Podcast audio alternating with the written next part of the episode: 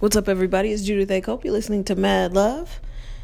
I'm traveling, so uh, the schedule's off a little bit. And if you know where I live, please don't go rob me. Um, you know, that's a thing when you travel and you tell everybody on social media. But uh, my shit's protected, so don't worry. I got something for you if you come up to the crib. Um, anyway, not to get all gangster on you, because I'm not a gangster. I'm an intellectual. And so I'm uh, at this uh, conference regarding uh, being ambushed by the media if you work for, you know, a government agency, a police uh, type scenario, public attorney, uh, public information officer role, or you know, prosecuting attorney, circuit attorney's office, places like that. So it's interesting because basically it feels like nobody has any respect for the media, and they've earned that. I mean, they've earned that. A lot of times now, people are more interested in clicks. I think clicks and likes and, you know, views. So if you want to stand out in the field of journalism, just do your job.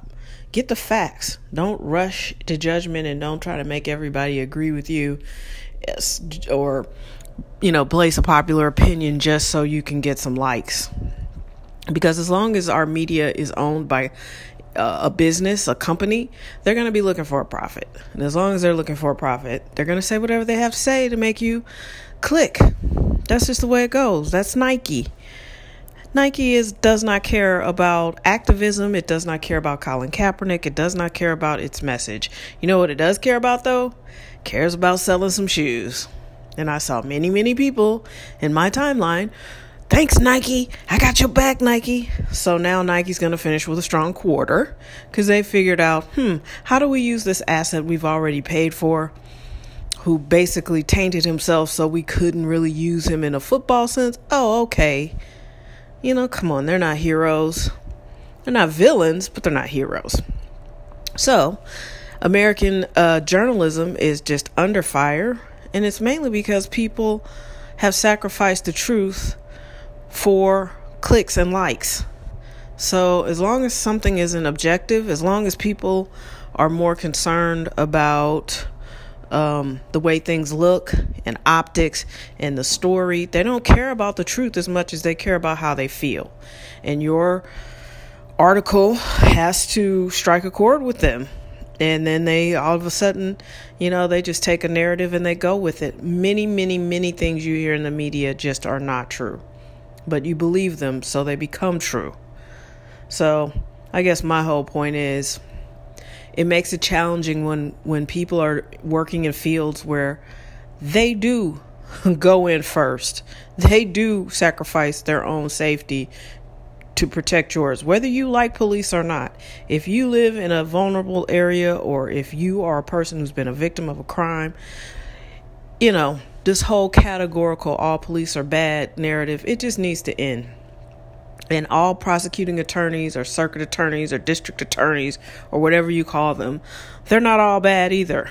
Some of the ones you think are evil aren't. They believe in justice. And that's their job and that's the goal is to get justice for victims and to keep you safe. So, I guess I'm a little bit in my feelings about that because I studied journalism in college, and I remember even back then, so many decades ago, the professor, uh, she just pretty much was like, "Don't believe anything you read in the paper or see on TV, because everything has a spin to it." And now it's even worse because with social media, everybody thinks they're a, a journalist. They're not getting facts, and they aren't waiting. They want to see eyeballs watching them on Facebook Live.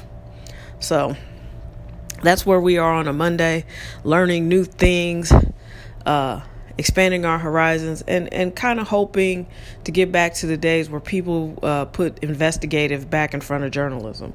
Because it matters for our health, it matters for our safety, it matters for our sanity. I mean, look at all the stuff you read in a Facebook uh, news feed in a day. That might be total garbage it just might be complete fabrication and because it's something you want to believe you believe it. So we just got to do better. That's all. I'm doing my best. I hope people know that. I hope you guys know that. I really am doing my absolute best every day.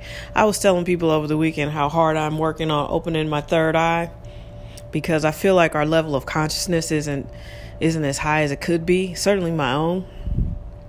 So, uh, most people looked at me quizzically. Some people were like, "Yeah." Um, but for the most part, I just feel like we need to elevate. And if I have to lead the way, I will do it. Not that I'm leading the way. I'm not I didn't come up with the concept. But I do feel like we spend a lot of time not talking about going to a different level of consciousness and we spend an uh, an inordinate amount of time complaining about how terrible things are. So, that's my scattered kind of on a lunch break you know, weird post for today, but it's made with love and concern because, you know, that's what I am. A little bit of love and a lot of concern. Mad love, too. That's even better. Mad love is even better than regular love, just in case you ain't know. Happy Monday.